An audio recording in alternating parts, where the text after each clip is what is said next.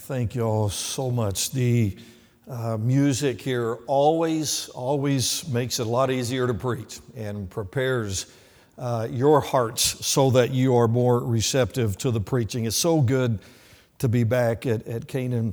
I appreciated your, your pastor praying in the opening prayer that God's presence would come and be here. And then when I heard that crash in that opening prayer, I thought, I think he just showed up.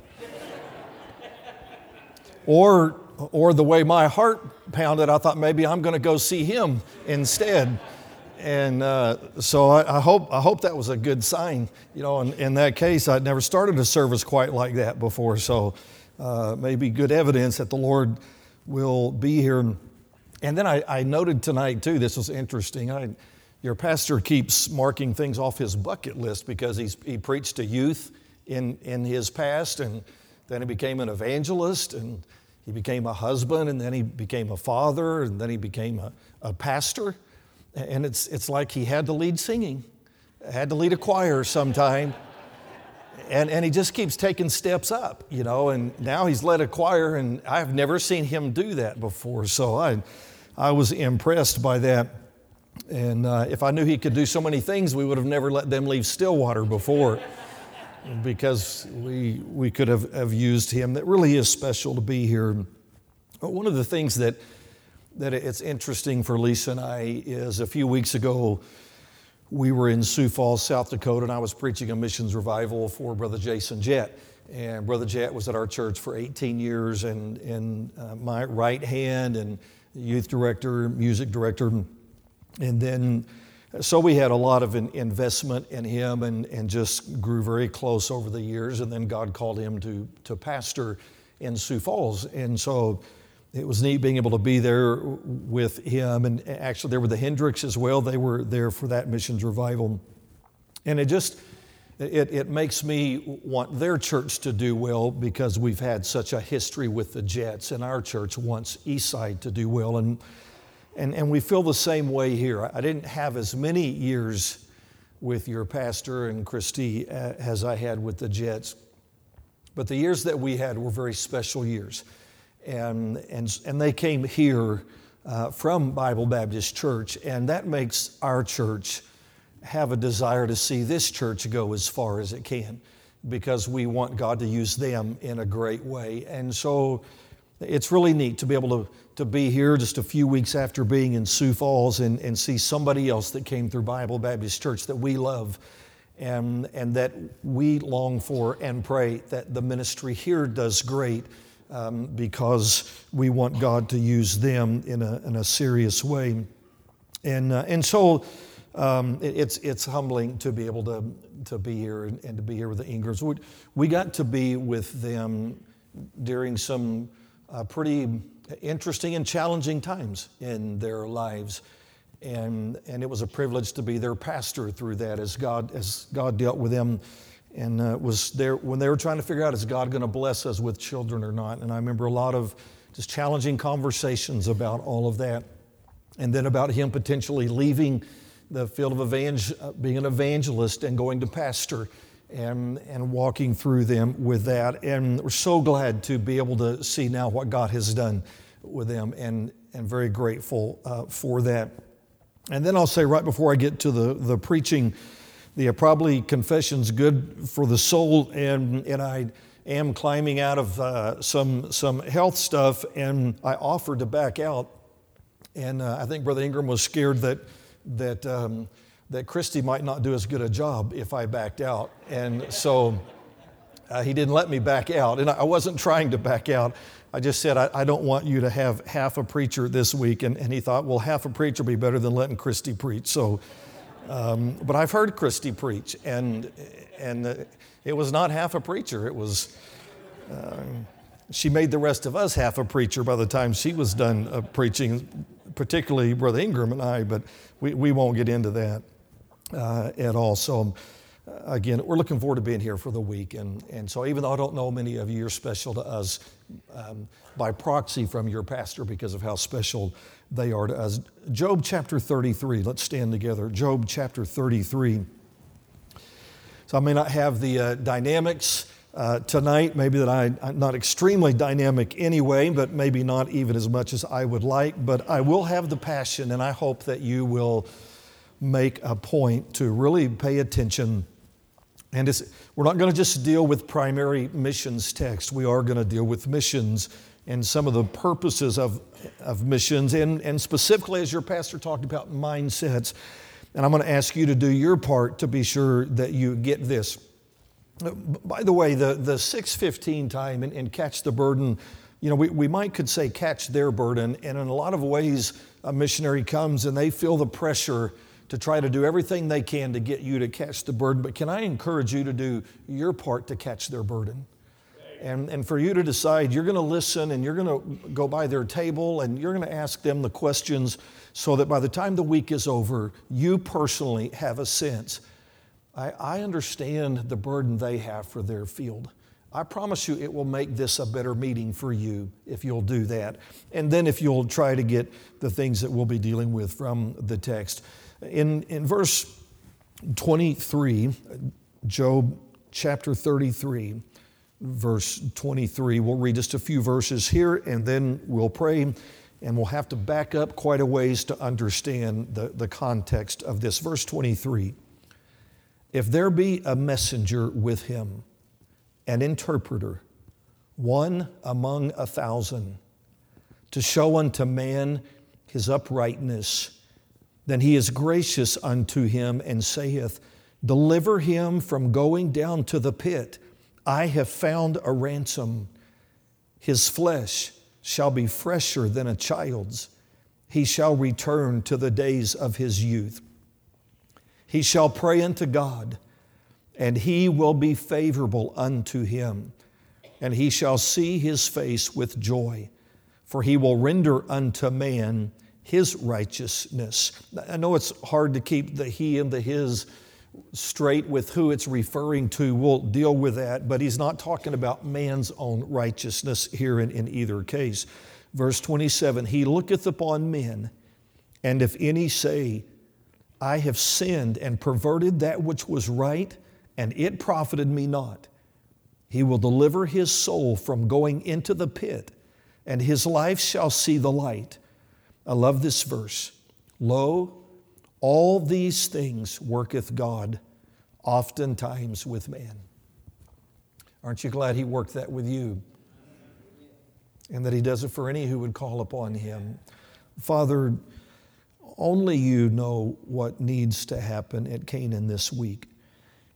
And I pray that you would use these missionaries who are guests here, um, use Lisa and I, who are guests here, to do our part to bring the, the various aspects that you would use us to contribute. But I know that we are really not, though we be in the front, we're not the primary determiner of what happens this week. And in a sense, I understand that you aren't either. You will dispatch your Holy Spirit to speak and to do what people will allow you to do. But I pray that every member in this room would take their responsibility seriously on a week like this, and that they would desire very sincerely to get what you want them to get so they can do what you want them to do. Lord, protect this church from deception this week. The deception that James said comes from being hearers and not doers that leads to deception. Lord, what a shame that we call it missions revival in, in a church this wonderful and people end up becoming maybe more deceived because they just sat through more messages and did nothing more than they had planned to do or that they did before the meeting ever started. Protect them from their own self deception. Use the messages to stir. I pray in Christ's name. Amen. You may be seated. I know I don't have to go back over the entire story in detail of the story of Job.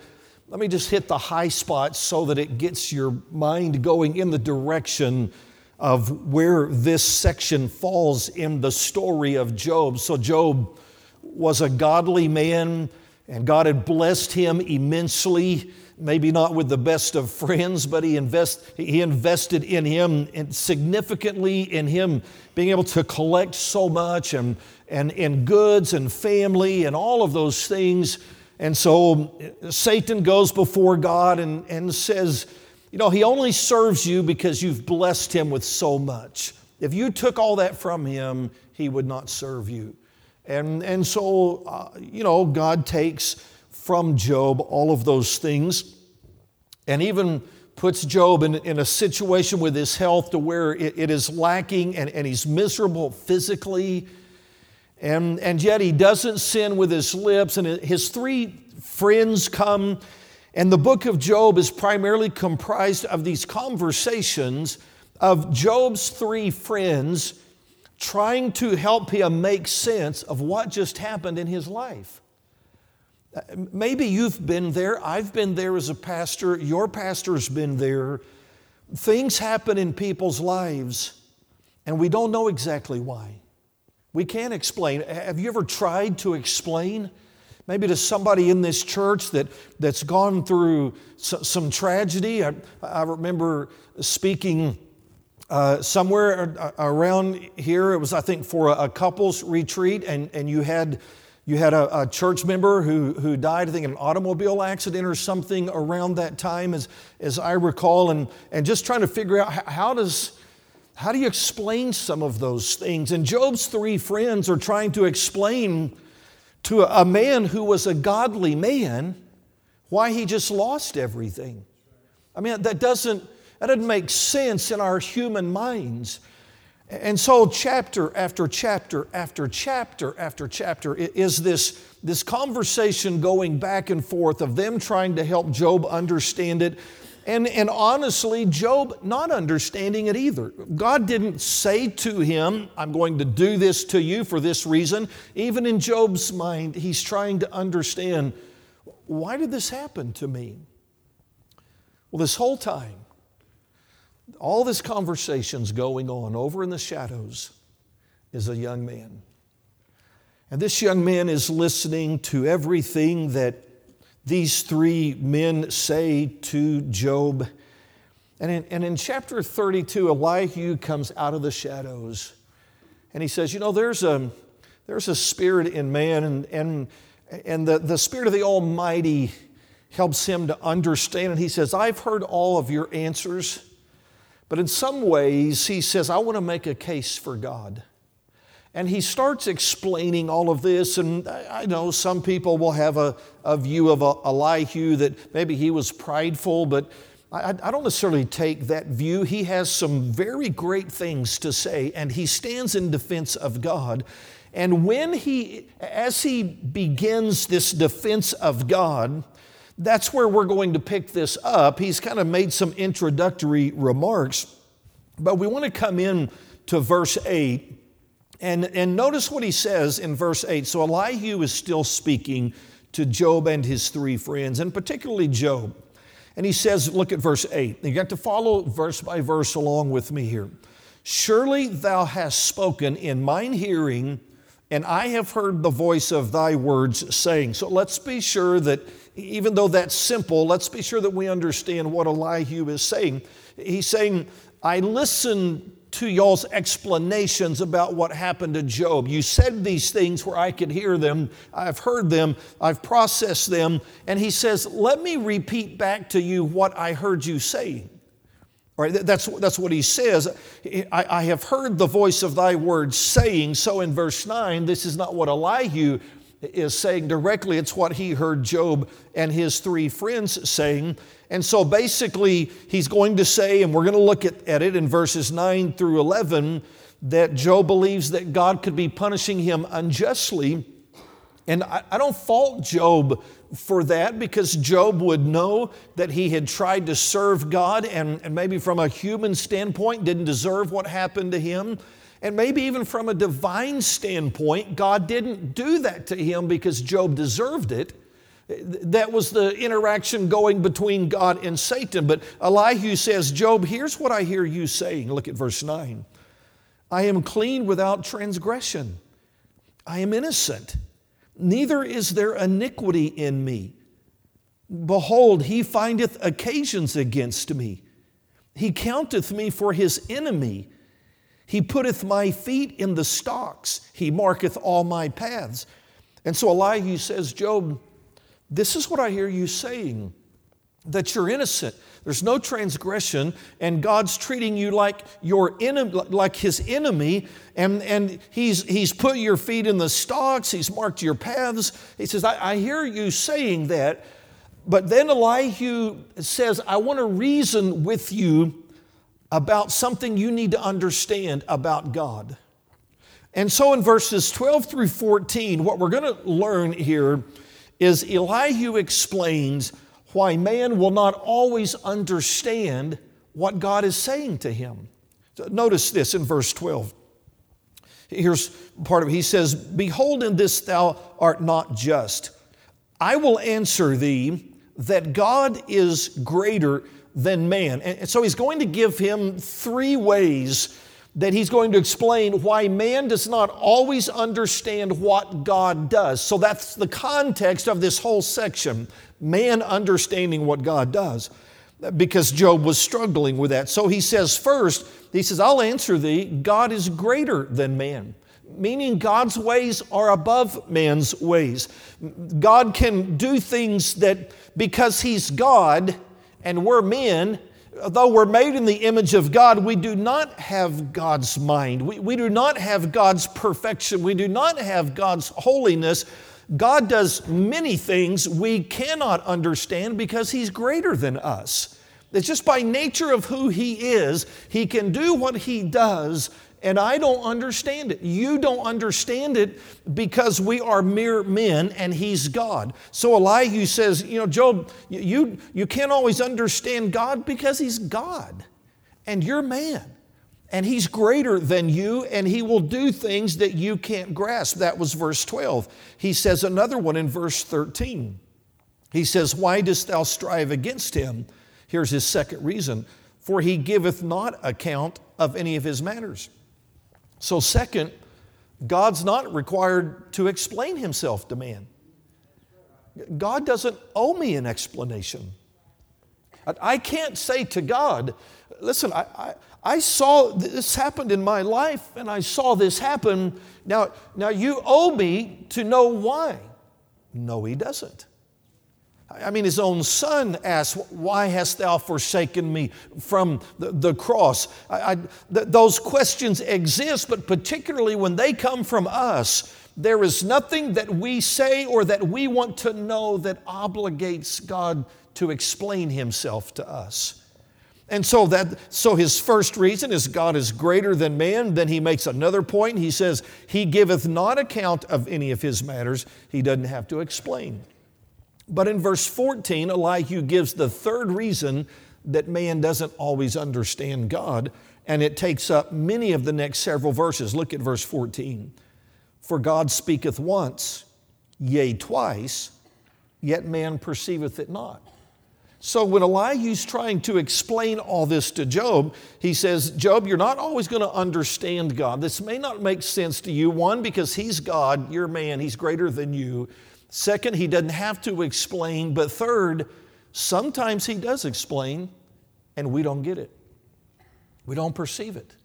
Sometimes God does choose to say, here's what I'm doing in your life, but you don't always get it. And so now, if you can kind of follow the outline a little bit, now Elihu is going to say, now let me give you some examples of that third reason when God speaks, but you don't always understand. So that's what begins in verse 15 and goes all the way through verse 22. So look at verse 15. In a dream, in a vision of the night, when deep sleep falleth upon men, in slumberings upon the bed, then he openeth the ears of men and sealeth their instruction, that he may withdraw man from his purpose and hide pride from man. So he says, one of the ways that, that happened in this day and time that doesn't happen in our time because we believe in a, in a closed revelation of God's Word.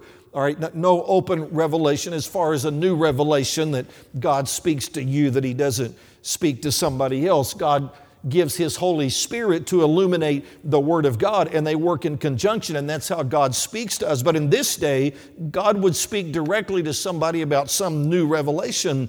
And, so He says sometimes God does that in dreams. And God did that in the Old Testament. He would speak to somebody in a dream. That's what he says in verse 15, starting out in the vision of the night. When, when you're in deep sleep, then he openeth the ears and sealeth their instruction, that he can uh, affect what man is going to do, that he can say, I, I want you to do this, for I want to reveal this to you. And, and yet sometimes man doesn't understand what God is saying in a dream. That's the reason sometimes some had to say, I need an interpreter of this dream so that I can know what God meant so Elihu explains sometimes God speaks, but you, don't, you, didn't, you didn't hear him, and maybe one of those was a dream. Verse 18 is the second reason. He says, He keepeth back his soul from the pit and his life from perishing by the sword. Meaning, another way that God sometimes speaks and we don't get it is that He protects us from some harm or from some tragedy where, where God, God takes him and he, you, you, thought you were going to the pit, you thought that you were going to die, and you didn't die, or your life by perishing from the sword. And that because God intervened, that's what he means when he says he keepeth back his soul, that one was headed there, but then God intervenes and, and, is, and is explaining something to man, or, or maybe conveying something to them by keeping them from tragedy. Maybe you've been there in which maybe through a health crisis, maybe almost in an accident or thought that you were going to die. And there's times when you look back at that, or even at that moment, and you say, God, I want to understand everything you're saying to me right now. And there are times that, that God has protected you because of something He wants to do in your life. Elihu was just saying that. He was saying that that's what happens sometimes. He, he'll keep back man's soul from the pit and his life from perishing uh, by the sword. But then in verse 19, when he gives the third reason that God speaks and men don't get it, now he, he says the, the contrast to that, what he just said in verse 18. In verse 19 through 22, he says sometimes he does put sickness there. Instead of keeping you from it or protecting you from tragedy, sometimes He puts you in harm's way and tragedy to get your attention. Look at verse 19. He is chastened also with pain upon his bed, and the multitude of his bones with strong pain, so that his life abhorreth bread and his soul dainty meat. He's just describing sickness here, a, a serious sickness. Verse 21 His flesh is consumed away, that it cannot be seen, and his bones that were not seen stick out. Yea, his soul draweth near unto the grave, and his life to the destroyers. He says, So sometimes God places man in harm and tragedy to get his attention and causes him to experience something that he would cry out to God and say, God, I want to know what you want me to get through this. Please show me what your point is if there is a point that you are making to me. And so, beginning with verse 8 and then going through verse 22 is all about Elihu trying to explain to Job. Job, God has a a plan, he has a reason, he has an explanation, but you're not always going to understand it. It can be a challenge for these various reasons. That's where our verse comes in tonight at verse 23. He says, If there be a messenger with him, an interpreter, one among a thousand to show unto man his uprightness. He's basically saying if somebody could help him make sense of his life from God, then he could be saved. That then he is gracious unto him and saith, Deliver him from going down to the pit in verse 24. Because he's saying, sense can be made of life if somebody will help him to make sense of it. And, And I, and I, want, you to, I want you to consider verse 23 here in some ways that in, in the United States of America or in parts of it, as, as Brother Lassiter said, even in the, in the South, then we have, we have so many churches, we have so many explanations, people that seem to speak for God.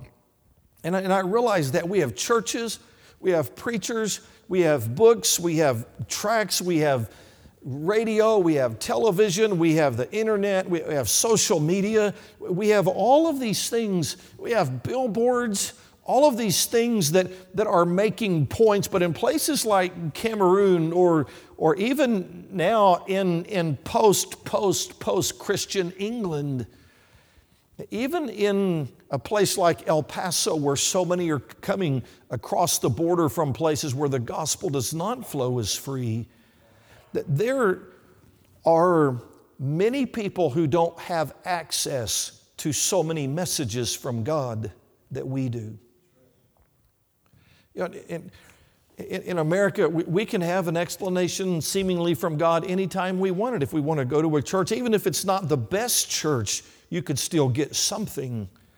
But what verse 23 conveys is where I want to deal with tonight, because I want you to look at verse 23 as an explanation for a missionary. That's what a missionary does, is what verse 23 says. I want you to notice this. He, he says, we're going we're to take the, the verse apart. He talks about a messenger, somebody that carries a, a message.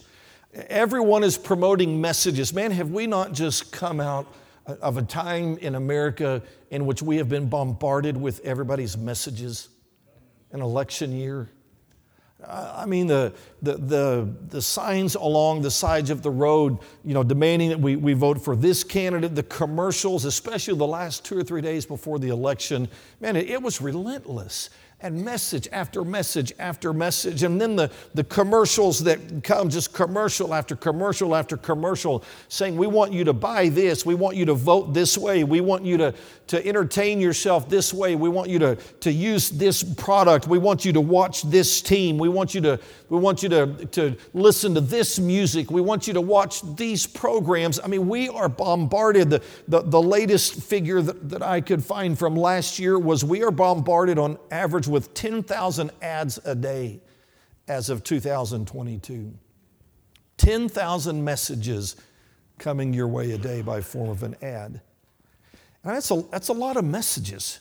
And all of them wanting something from you and conveying something, but somewhere in the midst of all of that babble is God's voice in the middle of everything that you hear every day, the, the voices of the ads, the voices from coworkers, the, the voices from your employers, the, the voices from all the media that you take in, there is the voice of God.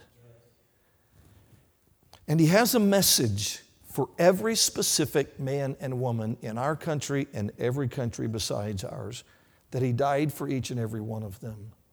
And He wants them to know that. He wants to bring a message of order in the middle of all the chaos, like Job had faced, something that would help him make sense.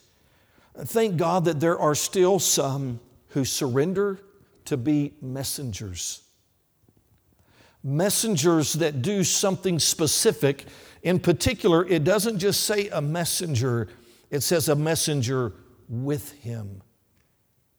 Don't lose sight of that. We can't do everything by the internet. We can't do everything with social media. We can't even just do everything with tracts. There's something to be said for being able to stand beside somebody else in their pain and in their being distraught and in their lack of, of order in their life and the chaos that they see all around them and, and everywhere they look. Nothing seems to make sense to them.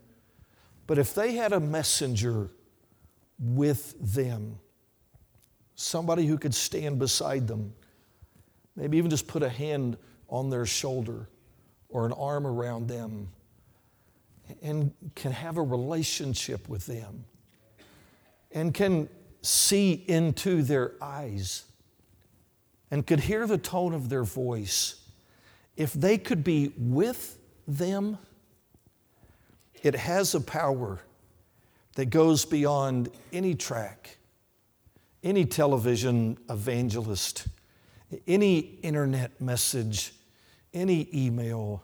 He says that the messenger that can be with him, that's what a that's what a, a missionary does. The missionary is going to be most effective when they go there and they can be with them and stand beside them.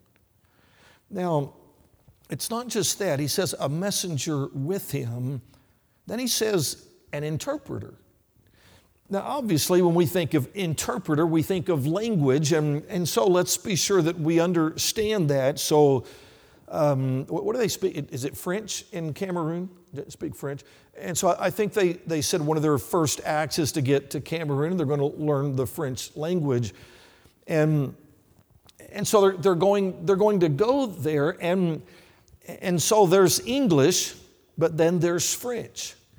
And so in, in this case, then, you know, let, us say that, that there's one here who understands, that there's, there's English and then there's French over here, and the, the French doesn't understand English, and the English doesn't understand French. Now, what the person is saying in English makes sense, but it doesn't make sense to the person who only knows French, right? Is that the way it works?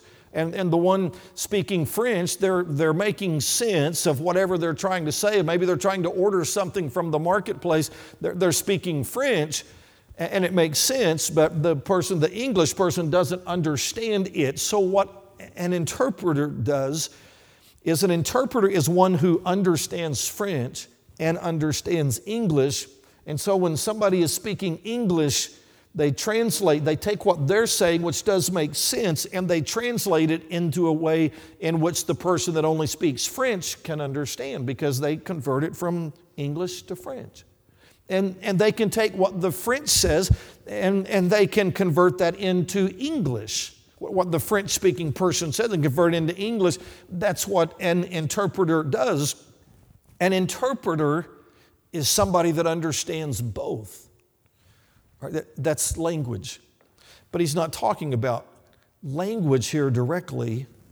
He's talking about what God is doing and what man understands or doesn't understand. And this messenger, the one with the message from God, from God goes to be with him. They go to the field and they are an interpreter for God because they have understood and studied the Word of God and they know how God works. They understand that, that this one they are going to be speaking to, who is in chaos, was created in the image of God, and that God loves them so much that He sent His own Son to die for them so that He could have fellowship with them, and that He designed them to operate this way, and how they could be fulfilled, and how they could be truly satisfied at a soul level. And so, this messenger with him is an interpreter who takes what God said that this man can understand. He's a natural man. He receiveth not the things of the Spirit of God, for they are spiritually discerned. And so, the interpreter, the messenger with him, takes God's message. And because the interpreter lives with him, lives in his country, and in his culture, in his neighborhood, understands what it is like in that culture, then this interpreter, this messenger with him, this missionary is able, because he knows this side and this side, he takes the voice of God and the message of God and he helps the man understand it because the missionary understands his culture and what he's going through because he lives in that culture and he's an interpreter to help this man understand what God is saying to him. So remember the context. Then, then Elihu is kind of saying somebody is going to have to help you, Job, understand what God says. And that's what he's beginning to convey here in verse 23. And that's what the missionary does. They have to be with him. Somebody has to send them to be with them so that they can interpret what God has to say. So that all of these family problems that they're having, they're wondering, what's this all about? How do we fix this? The missionary converts what God says about the family in a way in which they can understand. He's the interpreter for God in that culture and in that country, can help them make sense. So, we, so let's continue. A messenger with him, an interpreter. Notice the last phrase to show unto man his uprightness. He's not talking about his own uprightness. If you'll put the two verses together, then you'll realize that the, the his is referring to God and God's message to him. And, and to show him God's uprightness, God's plan for man, God's work for man. And, and he's highlighting the goodness of God, not the goodness of man which, by the way, is one of the reasons that our missions and your missions must focus on getting them the gospel, not primarily medicine or agricultural or, or, or just teaching them things.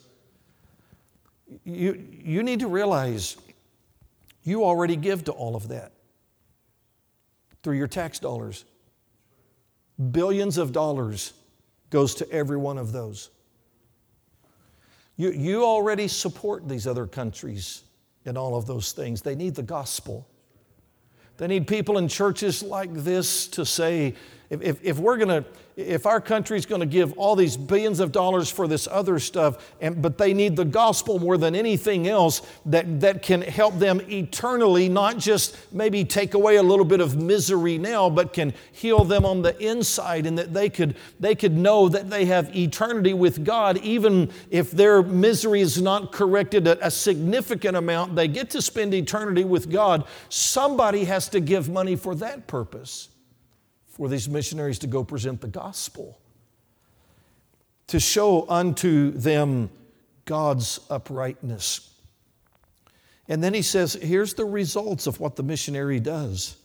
That in, if somebody will be an interpreter for God and explains to man what they need, then verse 24, then he is gracious unto him and saith, Deliver him from going down to the pit.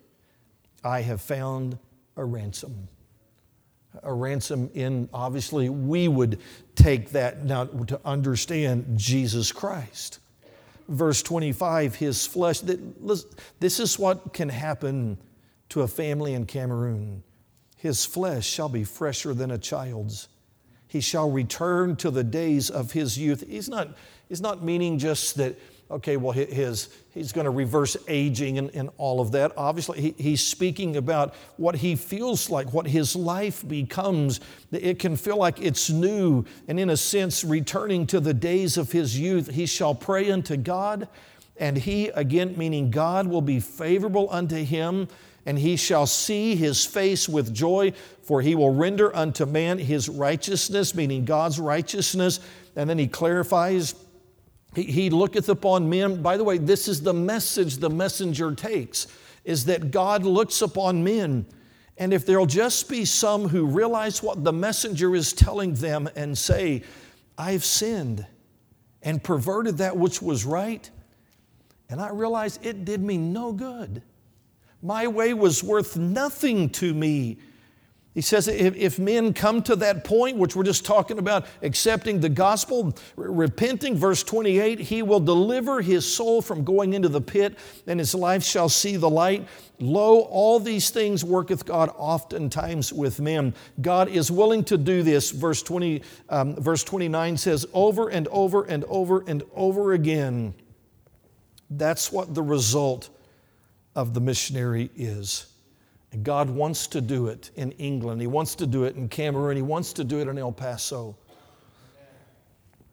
But the final problem, back to verse 23 missionaries are one among a thousand. One among a thousand. How many true gospel witnesses do you think there are in Cameroon? Not that many. How many do you think there are in England that are still proclaiming the true gospel? There's not a lot. I, I, how, many are, how many do you think there are who, do you find there are who give their lives so that a country like Cameroon can have the gospel? How many other people do you know that said, I'll go to Cameroon? I suspect that it's extremely rare number of people. I suspect most of you don't know somebody else. They're one among a thousand. That's Cameroon's chances. That's England's chances. Can I say, ask you very directly, how many have been called out of Canaan to go be an interpreter? One among a thousand really makes sense here, doesn't it? Because their churches aren't pumping out missionaries like factories. There's not many people in our churches willing to surrender their American way and go to a place like Cameroon. Uprooting their family from where God has them and, and go down to one of those areas that's on television every day as far as being dangerous or, or certainly needy, like El Paso. We don't have a bunch. And certainly, whenever we find one, we have to get them there. Because thank goodness, all it takes is one among a thousand. I mean, have one missionary go to Cameroon, and, and out of all of these others, and, and all of these people, even that, that don't understand in, in Cameroon, then, then they can go and they can be there and they can, they can get the gospel to a lot of people if they have what they need to go, if there is somebody who is willing to send the messenger with them. And, and the, I mean, the, the odds are so stacked against us that we have to be willing, every church has to be willing to give the, the, of the time and the resources necessary because the odds are so small of people that are going, and, and thankfully it only takes one among a thousand. But Canaan, whenever you come across one that's willing to go to Cameroon, you must do something about it. If, if God so leads your, your pastor uh, to, to support them, you have to be willing to say, There's one among a thousand, and we will do everything we can. But here's one of the final points is the first word of verse 23. If. If there's one among a thousand. If Cameroon has a messenger. If England has a messenger if the west side of El Paso has a messenger. If there's not a messenger and not an interpreter, then so much of what God says to these people they may never understand, never sense the voice of God, never really hear it as clear as an interpreter could make it. Then there will be no deliverance from the pit. There might be a ransom, but they will never know because they couldn't get there. And it demands that we really comprehend this idea of one among a thousand. Because God has a message to give to them. And He says, just, just, just one out of all of these. Can I ask you something? You, you're here in church tonight at a missions revival. Is there anything in you that you're thankful that you're not part of the thousand when it comes to the gospel? You, you get to be one who understands the gospel out of the thousands that, that don't. You, you, you get to be saved. You're in the United States of America. Not, you weren't born in Cameroon. You, you get to be part of the, the one among a thousand on this planet that got the gospel and you get to enjoy it. And now you have to decide how serious you are going to be to now become the one to see that the other thousand have a chance to get the gospel. Amen. As a matter of fact, let's just be sure you have to decide in your giving are you going to be part of the one? Or part of the thousand.